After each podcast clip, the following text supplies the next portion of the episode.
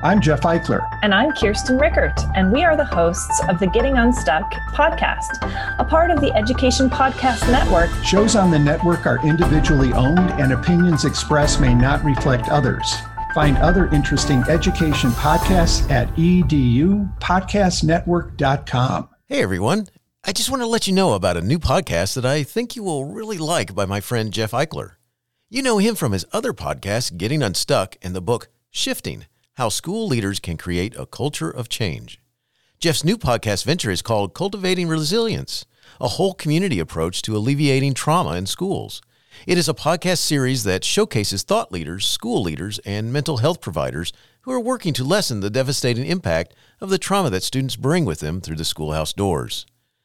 You can get there in the following ways. Go to the link in the show notes.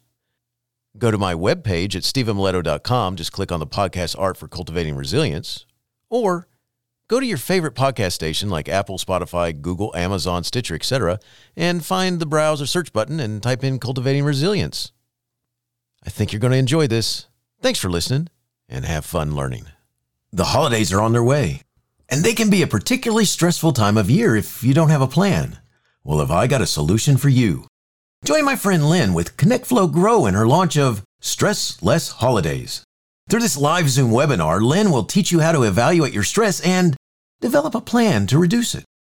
This is an abbreviated version of her 21 day stress less challenge to give you the best tools in the shortest time frame. A less stress holiday is priceless. Your investment of $17 per person or 2,500 flat rate per organization is the first step towards taking control of holiday stress. Learn more about Stress Less Holidays and join by going to my website, stephenmiletto.com slash sponsors. Click on the Connect Flow Grow logo and the link will take you to where you can find out more information and sign up.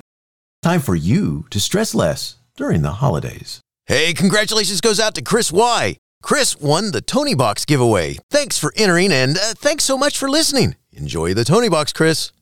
Hey, welcome back. Steve here, and today I'm talking with Holly Sharp. She has a focus on helping kids discover career options. Holly is the author of the book Dream It and Do It 100 Possibilities, Stories, and Real Life Role Models for Girls and Boys. So much to learn today. Thanks for listening. And did, by the way, before you go, it'd be so cool if you went to my website, stephenmiletto.com slash reviews, and rate and review the podcast. Could you do that for me? Thanks so much.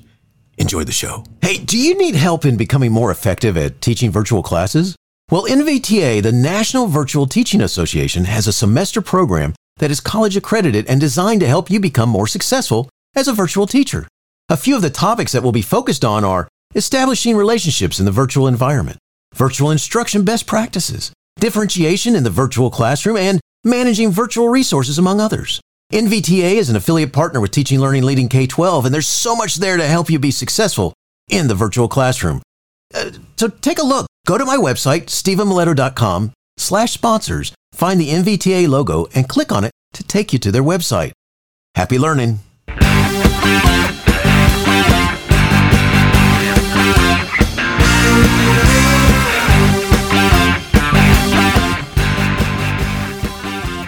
You are listening to Teaching, Learning, Leading K 12, a podcast for educators, helping you help kids achieve their dreams. And now here's Steve with this week's show. Holly Sharp helps kids discover career options and interests so they can grow into happy adults. She helps parents overcome the stress of finding the right hobbies and interests for their kids. She helps teachers approach this topic with greater purpose in the classroom. Her book, Dream It and Do It, presents kids with 100 different careers and modern day role models. Holly's book received the prestigious Gold Mom's Choice Award, 5 out of 5 stars review from Reader's Choice and Midwest Book Review, and first place for Royal Dragonfly Short Stories. Today we're focused on Holly's book, Dream It and Do It 100 Possibilities, Stories, and Real Life Role Models for Girls and Boys. Holly, thanks for joining me today and say hi to everyone. Hello, it's so nice to be here. Well, glad to have you here. And uh, let's start by talking about Holly. What got you interested in helping kids look at careers and career options? Well, I am a brand new mom. Like, it's not so brand new anymore, but I have a one and a half year old. And one of the things I think that as a new parent, you kind of become obsessed about when you have a new child or when you're pregnant is what that child's going to be when they get older. I mean, when you have a baby, there's endless possibilities. Like nothing is off limits when they're that young, right? And so I think one of the things you tend to daydream about in the middle of the night when you're exhausted and wondering why you made this choice in the first place, or when you're, you know, pushing her through the streets in a stroller and daydreaming. To me, one of the things I love to think about was who this little person was going to become and so when I was started searching for ways to help her figure that out through reading, I discovered that there was actually quite a gap in the marketplace for books to help really teach kids about what modern careers are and what options they have. So I decided to use the time off I had during the pandemic to write a book and decided that, you know, if if I wasn't going to fill this gap, who was? Very cool, and congratulations, by the way. This is cool. So you get um, young children, and it's it's awesome, and uh, get all kinds of cool stuff getting ready to happen down the road. So uh, excellent, and yes, there Thank will you. continue to be those days where you're exhausted, but there'll be those magical days. So uh, I hope so. oh, there are lots of them. So you know it, it, that's very cool. And just as a note, I mean, I I remember very well when uh, you know it's it's funny. Uh, you think about um, as a, being a kid, how much help you may have had. You know, I and that's what your book made me think about is, uh, you know, not just with my own children when they were, when they were young, but, uh, actually made me think about myself. Cause of course, you know, those days I went through my share of wanting to be an astronaut. I grew up in Florida and at the time when the Apollo's and the, the Apollo program and the shuttle was going on and that was a neat thought. And, you know, there's all kinds of other things, comic book artist and stuff like sure. this. So you can tell as I progressed moving forward. And I'm pretty sure that I, I drew some pictures of firemen and policemen back in the day when I was a little kid too. So, uh, you know, and you know, it's just it's funny when you you think about uh, who helped you make your choice. So, hey, what a cool, neat uh, thing to focus on. I mean, do you remember what the original inspiration was for your book, Dream It and Do It? I mean, was there that one thing that made you go, "Ooh, this is what I want to do a book on"? Yeah, so I was looking for a book for my daughter's baby shower. My sister decided that instead of having people bring cards, that they would bring books instead and then put a little inscription in the book for my daughter. So it really was when I started registering for books that I was hoping people would choose that I really realized that this book didn't exist that I wanted. And I'm a huge fan, uh, fan of the Rebel Girl series. It's uh, another fiction or a nonfiction book that features girls throughout history that have done things in a rebellious way to make a difference in the world. And it's the same type of format as my book, which is the one page illustration and one page of text. And I have a couple of nieces that are huge fan of this series. And it made me go, you know, if if I want to help teach kids about real people doing real jobs, this format is so perfect for helping to do that. And Rebel Girls has been very successful in their mission that I was hoping by emulating what they've done so well that I could bring the same type of format to life, but with a different spin on, you know, focusing on, on really teaching kids what are career opportunities that they have. Very cool. Very cool. The, uh, and it's, it's neat because it's, it's kind of fascinating to find out what was that thing that made, you know, cause it's, to be inspired is one thing to actually do it is another. and uh, I couldn't agree more. and you you were inspired, and then you made it happen, and and here you got this wonderful book now, and uh, um, that you're out talking about, which is very cool. So I want to make sure I say kudos for for making that uh, that whole leap there, which is awesome. So well, thank you. So uh, you, you know, in your book, you highlight different successful people. Do you have one in the book that is your favorite, or at least someone you knew you had to include that person? I mean, when you came up with the idea, you just went, this, I got to make sure this person's in there.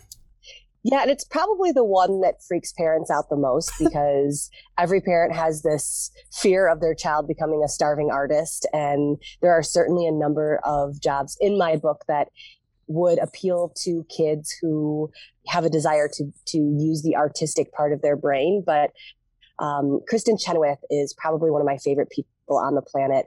And um, I actually got an opportunity to talk with her people before writing this book, and they were very generous about um, allowing her to give me some quotes and participate in this because she does a lot of work with kids herself to help encourage them to get on the stage. Um, Kristin Chenoweth is a Broadway star. She was one of the original cast members of Wicked. And if I could go back and um, fairy dust my life. That's probably what I would do with it. Is is go be in Broadway myself. So I'm uh, I've always kind of been in love with her. I love the fact that she encourages kids to think about that as a career choice because it is a high risk, high reward thing to do. Um, but I will follow that up by saying that I think one of the things that I hope to share in this book is that starving artist doesn't necessarily have to be your child's fate if they are artistically inclined. So I think that there's, you know, out of the six personality types that I get to in my book, which I'm sure we'll talk about, I think that artistic is the one that scares parents the most. And I think part of why I didn't end up being a Broadway star is for that reason. I ended up being a, a business major because I was looking at uh, art schools and my parents were just a little bit freaked out about sending their kid to art school and instead, a teacher and my parents kind of got together and said, What about advertising? That's still artistic, but instead you graduate with a business degree instead of an arts degree. So um, I think that there's a lot of opportunities and jobs that I highlight in my book that you can make a great living, whether it's being a designer or a voiceover artist or a journalist. There's a lot of really great ways to make a very comfortable living using artistic skills. And I hope one of the lessons learned in this book is that just because you have an inclination to be artistic doesn't mean necessarily that you're going to starve or that you should go get a business degree instead. I love I love that by the way. That's you know, it's it's funny. Uh, you know, we know you're interested in this, but what about this? Can we interest you in really avoiding this? Yes. and I and I like that. That's you know, it's it's it's funny. I mean, I as uh, I'm pretty sure this was somewhere around, uh, you know, in those days they call them junior highs. And, uh, but my, you know, my middle school ages where I wanted to be a comic book artist, I'd been, you know, Spider-Man fan, Batman fan, whatever for a long time, reading all those comics. And I started drawing and doing my drawings and, and started imitating and buying books and stuff like this. And, and uh, I thought about being a comic book artist. And one day I said that their response to me was, they don't make very much money, do they? well, I don't know. I never thought about that. You know, it's like, I just wanted to be, you know, I wanted to draw superheroes. And it was just funny because I don't know if that one comment shot it all down because I did have a good friend who was extremely good at drawing. And, uh, I looked at his stuff and went, I got a long way to go get to him, but I'll, I'll never forget that comment. The great thing about understanding your personality, because I think it stops you from saying, I want to be this one thing. That if you went, you know, I really love being artistic, maybe being a comic book, you know, artist wasn't necessarily your fate. But if you had stuck with the arts, maybe you would have found that being a graphic designer or being an interior designer or, or being in design of some sort would have actually been a wonderful fit for you, just maybe not that very specific. Or who knows, maybe you would have been a wonderful comic book designer. Who knows? Who knows? It, it, it went away early on. And it was at the time when I was making thoughts, having all kinds of thoughts about what is it I want to do? What do I want to think about? So, and that's what's cool, you know, having been a parent and trying to figure out when you, when you start bringing up conversations like that, because, you know, there's, for some reason, there's a, there's a world out there that thinks that you should start having that conversation with kindergartners and I'm a little concerned about that, but at the same time, uh, um, you know, when do you have that conversation? I mean, what are your thoughts about that? So, this is probably the most controversial part of what I do and what I talk about.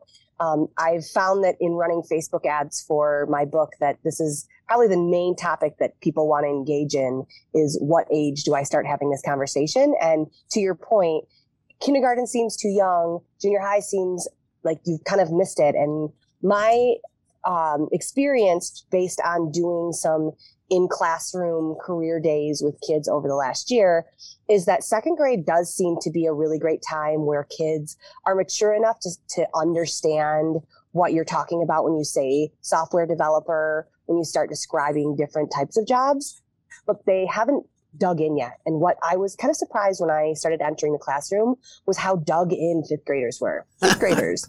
Like I'm not talking about, you know, seventh, eighth, ninth graders who have had even had the chance to like do a summer job.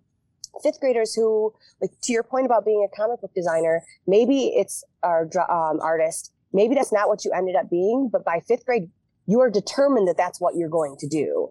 And so it usually um, I've found in conversations with parents take some sort of catalyst event after fifth grade to help you change your mind. So whether that's an important conversation with a role model, one of your friends picking on you about it, being introduced to another job that maybe is a better fit. But um, I think that mid elementary school is a great time to start the exposure. And I'm not I am not at all condoning, and this is a point that I want to be very clear about, that we should we should have our kids decide what they want to be in second grade. I am not condoning that at all. What I am saying, and what I I hope the message that comes across clear today, is that I think that second grade is the time to start on the exposure part of the journey.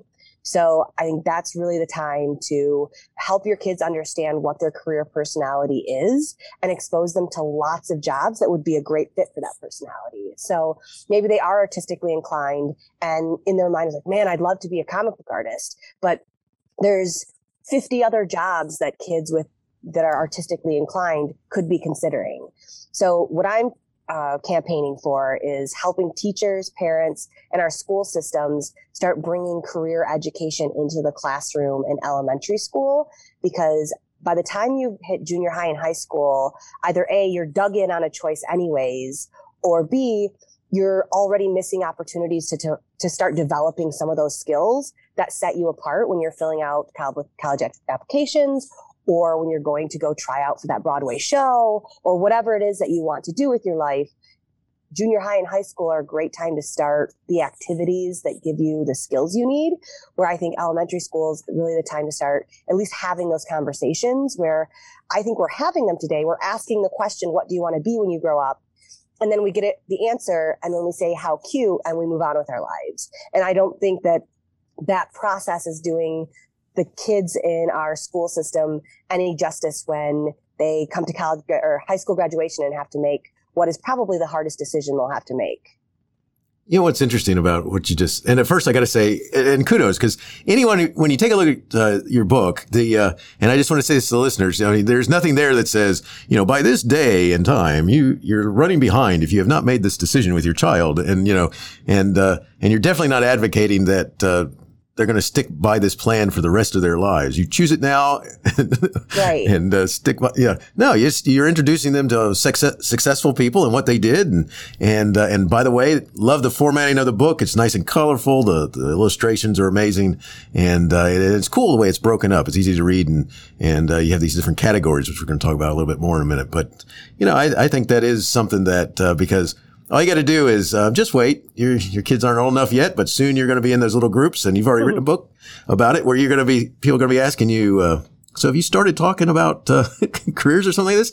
And uh, you know, there's all kinds of other things that you get in these conversations about. And what's funny is when your kid comes to you and says, "Yeah, I've been thinking about something," and and they're like four, you know, and they say, yeah. they and you go, "Well, what you been thinking about?" And then they tell you, and it's it's pretty cool. You just never know what they're going to come up with. So I love that. And that's, that's what tells you that they're paying attention. I mean, I'm pretty sure that my, I wanted to become a soldier one day and, uh, uh, and I did that. That was one of my goals. And I'm pretty sure that got implanted in me after going to multiple air shows and stuff like that when I was a kid and watching and seeing and then learning. And, and so that made me read more books. I, I think, go ahead. Oh no, I was going to say what's great is when that can start to be translated into things that kids see in the classroom. So um, I had my niece over this weekend and we were just hanging out in the pool together and asked her, you know, kind of, you know, what was your favorite thing about the school year last year? Oh, I really like science. And she wants to be a pilot when she grows up. First grade, this one. And so when I talk about second grade, like already like first grade, she's got in her head that a pilot's what I'm going to be. And I said, Oh, that's wonderful because you know the pilots need science and math in order to do their job? They have to understand weather patterns. They have to understand all of the math it takes to make a plane go up and down. And she was very engaged and interested in why science and math is going to be an important part of her education if this is what she really wants. And I think it's wonderful if kids start being inspired by what the future looks like and it helps them understand that this very tactical thing they're learning in the classroom today is actually going to help them achieve their dreams. That's excellent, you know, and it, it is cool because you just you just don't know what hits home, and it could be a it could be a relative who does something really cool that they always admired, or just out of the blue could you know you just never yeah. know. You know, it's the same thing with uh, um, just any number of things that you, your kids might decide that they want to do as hobbies or whatever, which you kind of talk about. And, and, uh, you know, um, sometimes that's a, friend. Sometimes it's the opposite of what the friend does. well, and part of what I'm trying to accomplish is to remove some of that chance. So one of the things I learned very quickly when I was researching the need for this book was that two thirds of adults in America are dissatisfied with their career choice.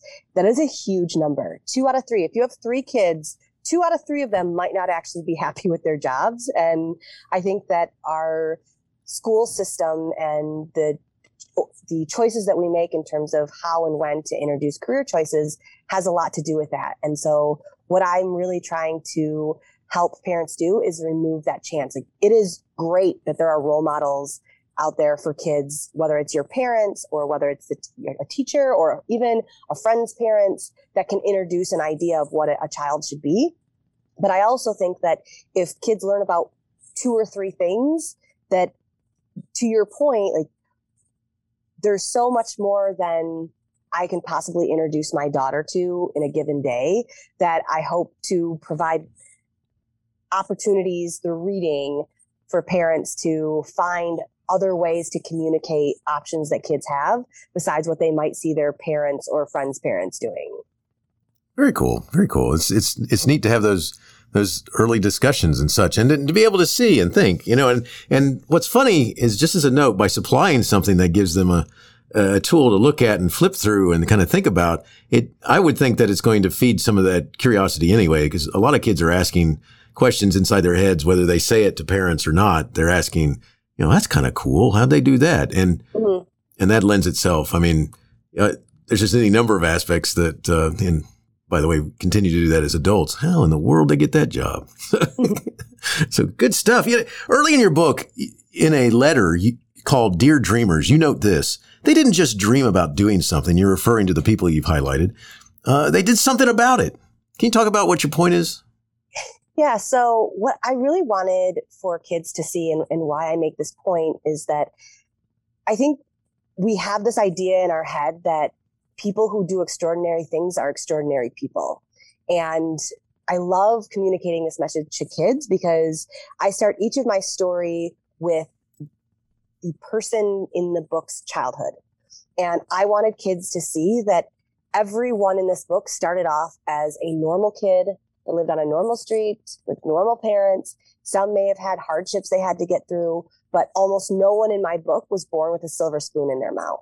And so I wanted kids to see that this wasn't just because you were born the, the child of an actor or because you had money in the bank, but it was because ordinary people decided to do something. And then instead of just saying, I want to dot, dot, dot, they took the steps that were necessary to make their dreams come come to life. And one of the things I try to do with each story is articulate how they made that happen, whether it was in the choice that they made, whether it was cultivating a friendship that was meaningful, whether it was a degree they decided to get. But there was always a catalyst in each story that helped that person evolve from an ordinary kid to an extraordinary person. Very cool. Very cool. And it, and works out nicely. So you mentioned this earlier, so let's get into this now. I mean, what is a career personality and how do you assess a child's and why is it important? So, a career personality is basically a way to describe how your interests and your talents intersect. So, I myself am a pioneering artist, and what that says about me is that I have both interest in things that are artistic and um, are things I like to make from scratch. I like to lead others, and I'm, they're also things that I'm good at. And frankly, adults pay a lot of money to career uh, career placement firms to help assess what those personality types are and help us find jobs that are good fit uh, a good fit for our own personalities.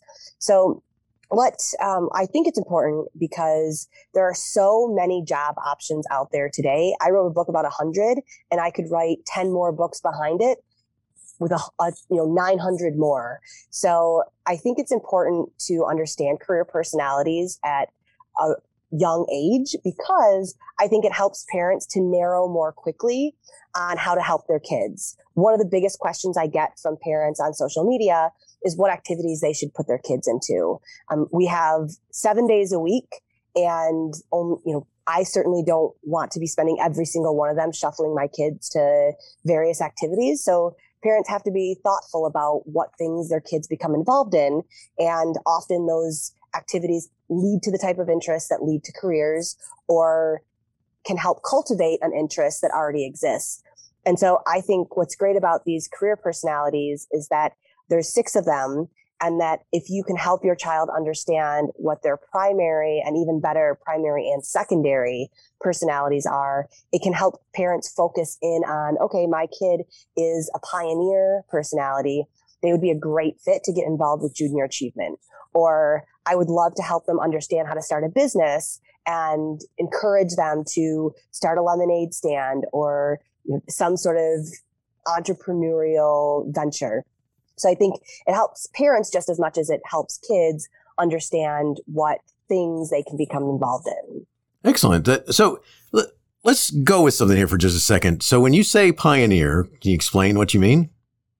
Sure. So a pioneer personality is someone who enjoys leading. So this often starts to cultivate in kids with what is deemed bossy.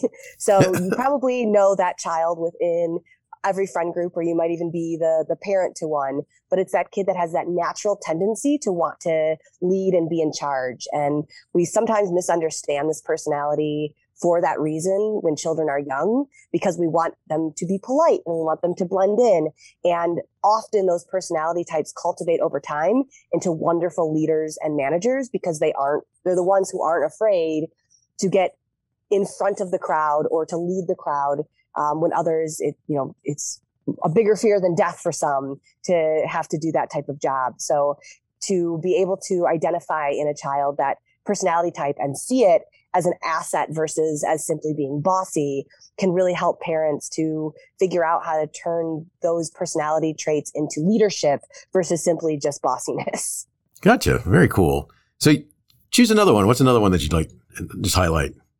Sure. So another one is an organizer. So um, an organizer personality type often is a child who has creative tendencies but really enjoys the structure and rules that go along that that they need in order to to be creative so they're not likely to be the ones to pick up a blank piece of paper and come up with a story and a picture but they are the ones who are likely to love coloring in a coloring book or like to play games that have specific rules. Um, these types of kids grow up to be great organizers, so event planners and uh, money managers or um, accountants, people who their jobs were people who thrive in actually having a set of rules to follow and following them. To someone like me who's a, a pioneer, that does not sound ideal. I would not want a job where I was given a set of rules I had to follow.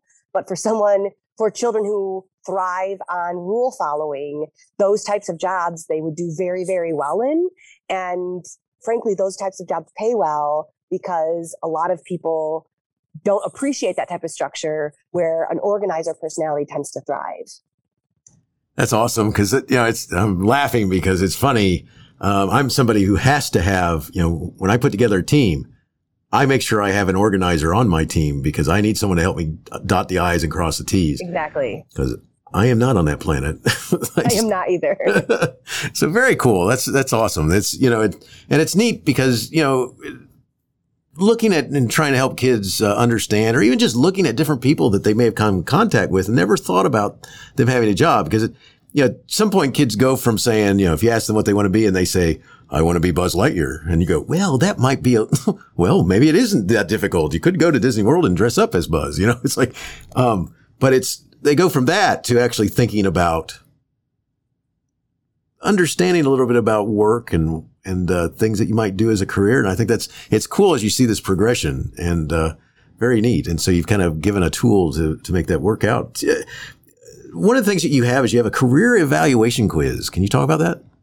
Yes. So this is exactly how parents um, how I was able to translate the information I learned through all the research done for adults into being applicable for kids. So um, I have two resources. The first one is a quiz that's on my website where parents can go take this 15 question quiz and use it and they can take it for their kid, they can take with their kid to really use it to understand what their interests and um, kind of learning style is. And those answers help the quiz to to feed out to you the um, type of personality that your child has. So you know you're you're basing it on information that you are able to observe today. So obviously, as those interests and talents change, so might your personality. But um, the research tends to show that the personality type that you have in elementary school is likely to carry with you throughout your life. So if you find that in, you know in elementary school you tend to be more artistic and like to create things from scratch you don't tend to be much of a rule follower those things tend to carry with you versus all of a sudden you know five six seven ten years later you, you lose that desire to be artistic and all of a sudden become a rule follower that what applies to adults often can apply to young children and using those observations to help you narrow in on um, what types of careers might be a good fit for your for your child to start exposing them to. The second resource I have is on uh, also you can find through my website, but it's a quiz that can be used in the classroom. So in sometimes it's difficult obviously to use a quiz that's online within a classroom setting so i've also created resources that teachers can print off and actively use the, the quiz within their own class um, last year i participated in a number of career days where we brought the, the quiz into the classroom and kids would take it collectively at a class. It was really neat to see at the end of the, the quiz, kids exchanging notes. I'm like, oh, what are you? What are you? I am this.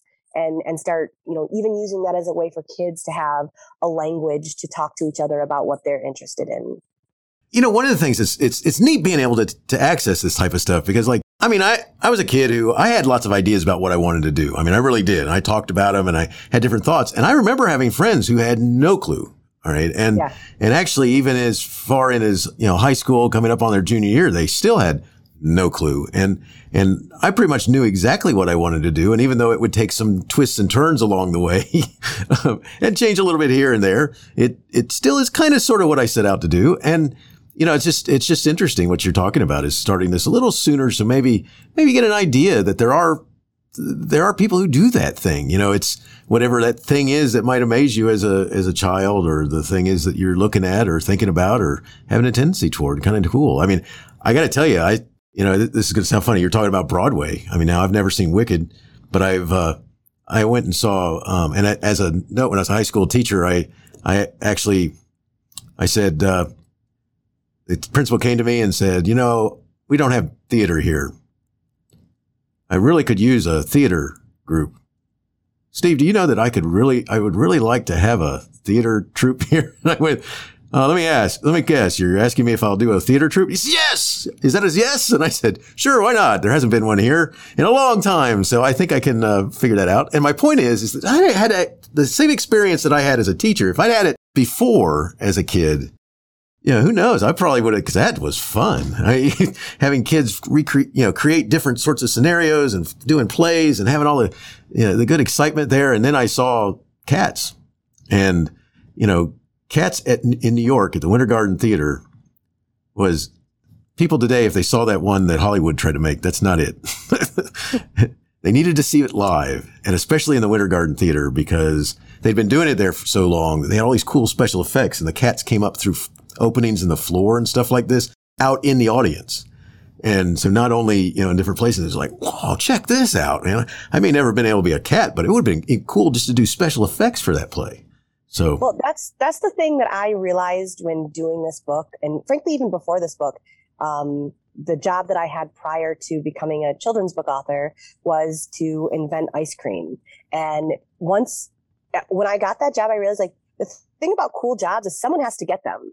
And if we're all discouraged by, by the fact that like, oh, cool jobs are too hard to get, well, then that just clears the way for the rest of us to take them.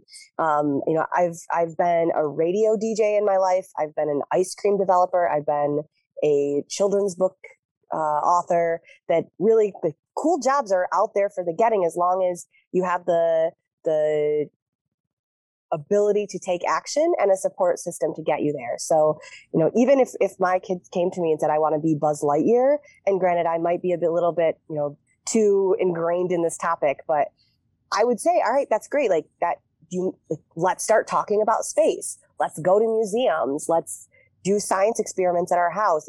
I am happy for you to become an astronaut. Frankly, like more and more of our world is looking that way or you know looking to space for our future i'll help you get there it's not that crazy for you to be buzz lightyear someone's got to be why not it why not you i love that i love that a lot especially because in in this world today one of the cool things about it is that you actually could end up being like Buzz Lightyear's brother in a new cartoon that comes out or something like this because you're the voice of him. Yeah, there's yes, any exactly. There's any one of our ways that that could end up uh, materializing, which is awesome. So good stuff. You know, it's you know, uh, one of the things that, uh, just as a note, uh, before we started recording, you asked me why I did a podcast. Well, one of the things I didn't admit then, but I'm going to go ahead and admit now is because I started thinking about it. Well, when I was a kid, I wanted, I thought about being on radio and I carried around in those days, you know, it was buy a little cheap recorder and go around and I'd record the radio and then I practice talking over it and stuff like that. And you know, over the years, that, that was not the thing. And it, you know, in those days, I was a huge fan of different comedians. And one of my favorites was, was a comedian named Jonathan Winters. And Jonathan Winters had just amazing a number of personalities. it just, he was always doing different voices, you know, and it just never knew what he's going, oh yeah, you tell me about that. Oh, I don't know, you know, you know, it's just any number of voices that might come out. And so I was practicing voices and stuff like this. Well, you know, now I've gotten myself, may not, it's not paying me, but I think uh, I, I, now can, if I would decide I want to do voices, I can do them. it really, that's, that is what I absolutely love about my desire to teach my daughter about these personalities and help her find her way to her career through them. Because I don't think that it's saying you have to be this one thing that if you like you very very clearly have an artistic personality there's there's almost no doubt in my mind um, based on every just a short time of, of getting to know you.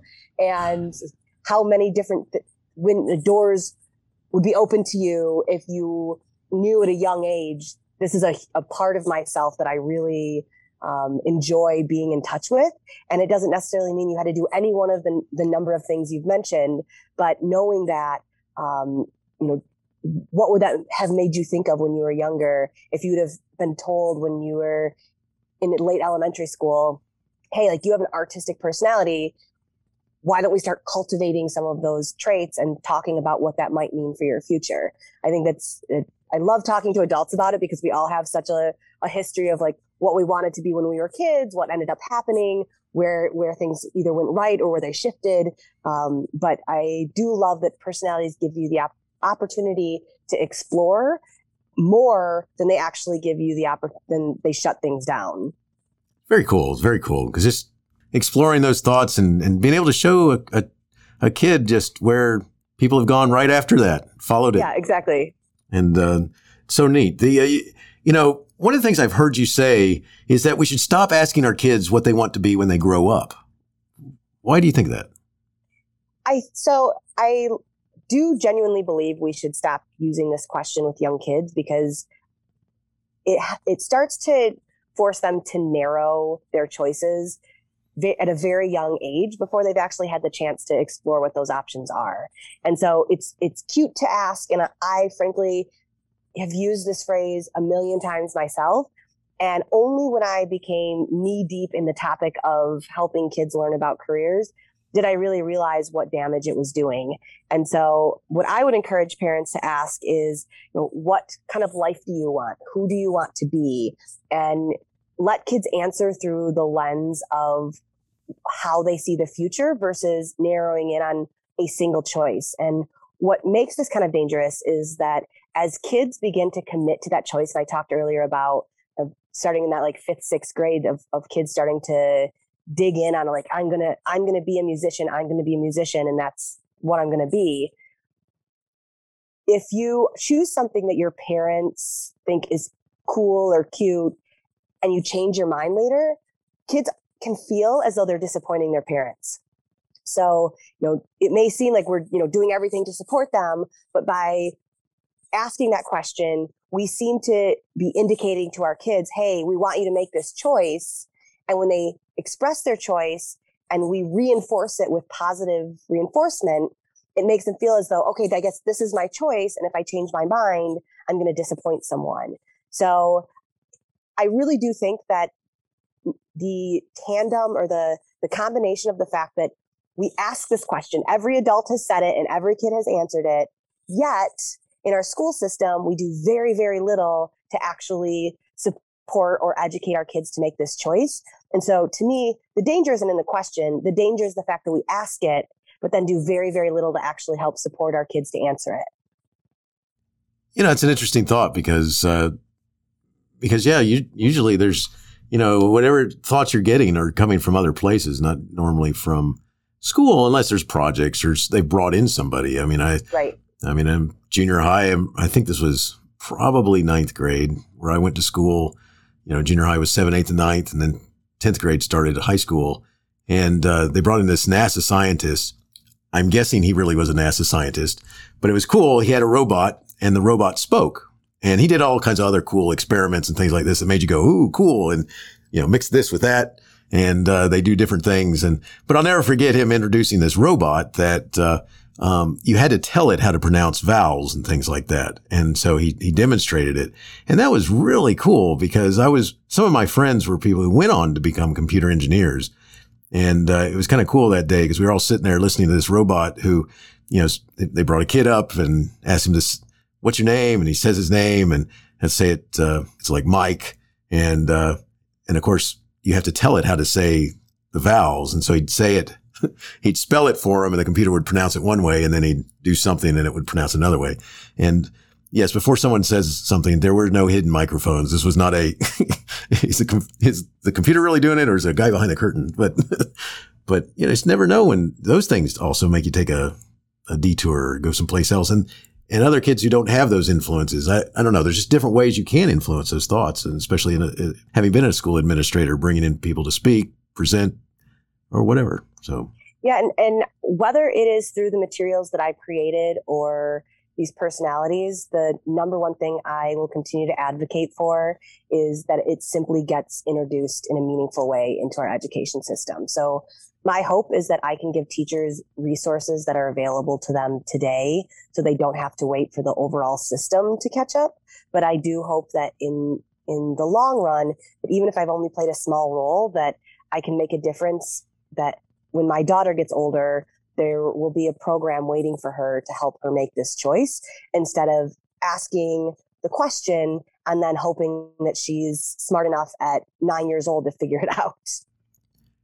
Just as a side note, it's funny when um, I don't know if you ever had to when you got into high school, but um, like uh, when I was in high school, there was a test, and it still exists as a high school principal. I made sure you know we worked with the military to give it. It's called the ASVAB, and it's a career um, kind of gives you ideas about career thoughts and stuff like this if you hadn't thought about it because you take this battery of exams and then it gives you some ideas and i don't know what it was but something told the navy that i should be in nuclear subs i just had to make that comment that's what it's like nuclear subs man i you know anyway and, just as it's just funny how uh, you just never know what uh, is going to influence you. I didn't go into nuclear subs. I became army land. it's like no. Um, but which isn't a huge. I mean, that still is in the the neighborhood of the you know of similar personality. Just to use my own language, that might do one job versus the other. And I, I do agree with you that it can happen anywhere at any time where a kid finds inspiration. I never thought in a million years that I'd be a, a, ch- a children's book author, but the right set of circumstances and inspiration, and here we are. Which is so cool. You used a something that on one hand is bad, but you used it to help make something really cool happen. So nice. So good stuff. The, uh, what advice would you give parents to help them expose their kids to a wide range of career options? I mean, what's is there that one or two things that you'd make sure you tell them? Yes. So um, I think that the hardest things for parents is that they try to boil the ocean. and if you really think about all of the different jobs that are are possible, I think parents see it as such an overwhelming task that either they have one or two things in mind and they really push their kids hard to go be a doctor or a lawyer. In my case, I'm really, really praying that my kid ends up as a Broadway star myself. Um, but so because the, the options are so overwhelming, they tend to either offer one or two options and really push them hard in that direction or kind of shut down on the topic altogether and don't really spend much time engaging wait for their kid to come up with the answer on their own and then support them in that way. And what I would say to parents is I personally believe in this personality tool and using that as a way to help narrow kids' options. But even if even if the the personality you know thing isn't for you, I would say do your best to just little by little expose them to different role models, whether it's through documentaries or um, there's a lot of actually really great reality television that's out there. Uh, I write about Dr. Pol, who's a veterinarian in my book, and he has a really great show on Disney that gives kids the reality of what it's actually like to be a veterinarian. And um, so I would say just try. I, in my opinion, using this personality test is a great way to turn the ocean into a pond and start helping your kid be exposed to maybe things that are closer into their wheelhouse. But um, you know, don't give up and you know, try to to help your kids see more than the couple of things that are in front of their face. So cool. Awesome advice. Just, I had to smile at the, the veterinarian. I had that idea for a while. And then my dad got me a non-paying summer job with, I was like 12, um, somewhere in that range and, uh, with a veterinarian. And what was really cool was he was one who did farm animals as well as domestic house animals. And I got to see a colt born. Um, but I also got to see animals not make it through the summer. And I went, ooh, this is a little sadder than I thought it was going to be. I mean, I can't make it through Bambi or Dumbo. So, you know, it's like, uh, um, that changed my mind. Sorry, I had to, that was one of those where I'm like, yeah, I, want to take care of animals. No, I don't. no, no. It's what I love about using real people to help teach kids about careers, not just simply pitch, picture books or, um, cartoons because I think re- real people help give the reality of the job. Um, veterinarians and ballerinas are two of the most misunderstood jobs for kids, I think, because um, I think kids have this idea of that vets are sitting in their offices playing with puppies and kittens all day. and uh, the reality of what it actually takes to be a vet is incredibly different. And I think Dr. Pol does a really good job of showing that reality. Um, I also put a ballerina in my book because I do feel like it's something that that young girls tend to uh, be drawn towards. And of all 100 people in my book, I don't think there's anyone that works harder than the woman who succeeded as the first African American ballerina. And I think it's important for kids to see that these jobs that it is really really hard work um, to succeed at something like that. So while it may be something that lots of lots and lots of kids dream about, it's probably one of the hardest careers I've ever encountered in all of the research I've done. Yeah, I cannot imagine. I mean, being a professional dancer and especially a, a, a classical ballerina, um, or the male version would be, I just cannot imagine the amount, the amount of time, effort that it takes just to become competitive. Yes. And then, by the way, by the time you're 25, have a good plan B because too you're old? already too old. Exactly. Yeah. Nice. Nice. Yee. um, yeah. That definitely was not in my career path thinking, but, uh, you know, if you had a chance to talk with an audience of parents and children about choosing or seeking a future path, I mean, think about it. We're getting ready to start a new school year, a really new school year. Hopefully that we can shove this past one just out the window if you had a chance to talk with this audience of parents and children about choosing or seeking a future path, what is one thing that you would want them to remember when you talk with them? So I know I've, I've a bit of a broken record, but I'm going to say it again given the opportunity. I hope if there are um, people listening to this podcast that have the ability to influence what happens in a school system or in our classrooms, I just beg of you to really consider how important this decision is to our kids and ask yourself what's being done in my classroom today to help my children think about what they want to be when they grow up. So we teach them all of these great life skills and all of these great life skills are truly meant to help them after they graduate become thriving adults. if our whole objective in educating our children is to raise thriving adults, why on earth are we not teaching them what all of their possibilities are in order to apply the skills that we're we're providing them with. So we give them all of these great tools, but then we send them out into the world not really sure what to do with their toolbox. So if you are listening and you have access to a classroom, please ask yourself this question and really think about what you can do to help kids make a more informed decision about their future. Excellent. I love it. And, you know, uh, Holly, before we close, because we're getting close to the end now, if someone wanted to connect with you or learn more, where would you send them? dreamitanddoitkids.com is my website. And whether you're a teacher or a parent, um, you can go there and there are various resources for either person. Excellent. I will make sure all that is in the show notes, so they'll be able to find your links and uh, to the to your uh, uh, web page as well as uh, social media and all that good stuff, and uh, be able to go out there and check out the book and uh, get themselves a copy. I got a couple questions I want to ask you, Holly, before you go, and these are things I like to ask my, my guests. And the first one goes like this: How do you keep going when so much is going on that you may want to quit? Mostly, I rarely look at the end of something. Um, the, the wonderful thing about dreams is that they rarely have a deadline. Um, no one said to me when I decided to write this book at the beginning of the pandemic, Hey, if you don't write it by Christmas, this book will never get written.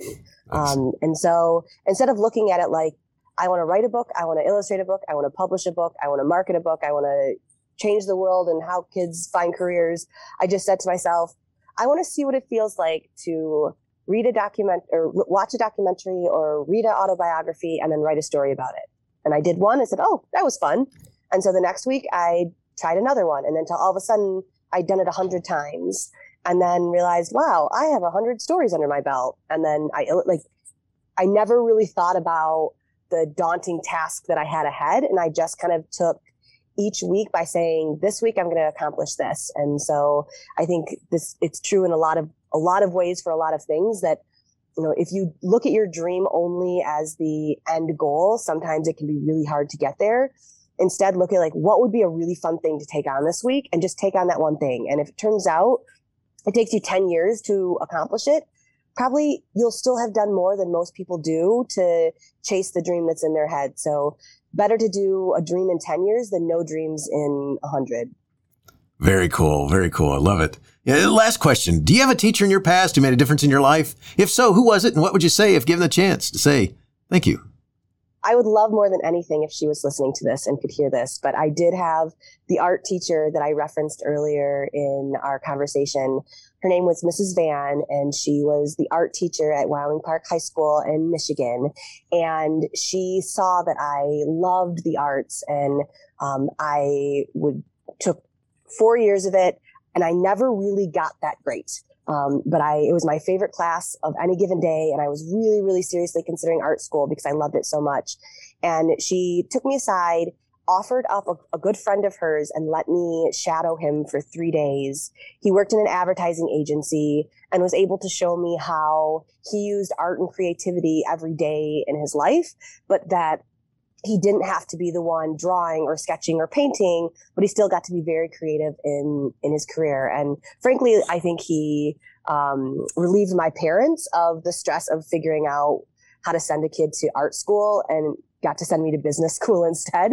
Um, but I absolutely appreciate the one-on-one attention that my teacher took to help really set me up for what ended up being the the path that my life took. And um, again, it's the case I continue to make that I think our teachers pay and administration plays such a huge role in the the future of of career decisions that kids make.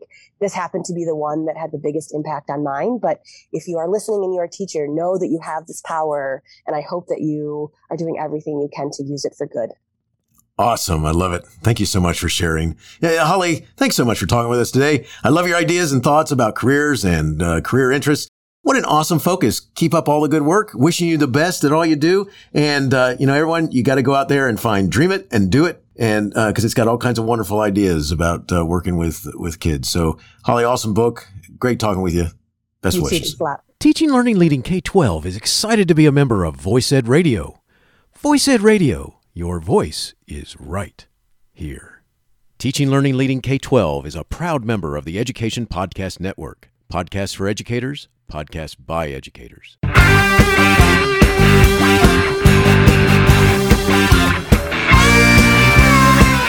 The opinions expressed on Teaching Learning Leading K 12 are those of the guests and host.